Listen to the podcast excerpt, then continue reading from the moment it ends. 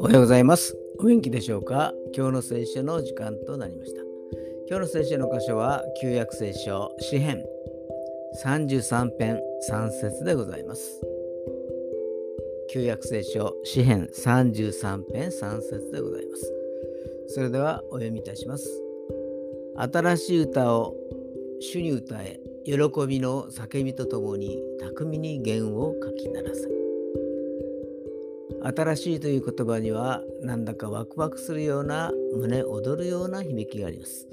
神様に向かって新しい歌を賛美してみましょう。文字通り新しい歌、あるいは今までの歌でも新しい気分で新鮮な気持ちで賛美したら神様はきっと喜んでくださることでしょう。2023年は毎日新鮮な気持ちで神様に賛美しましょう。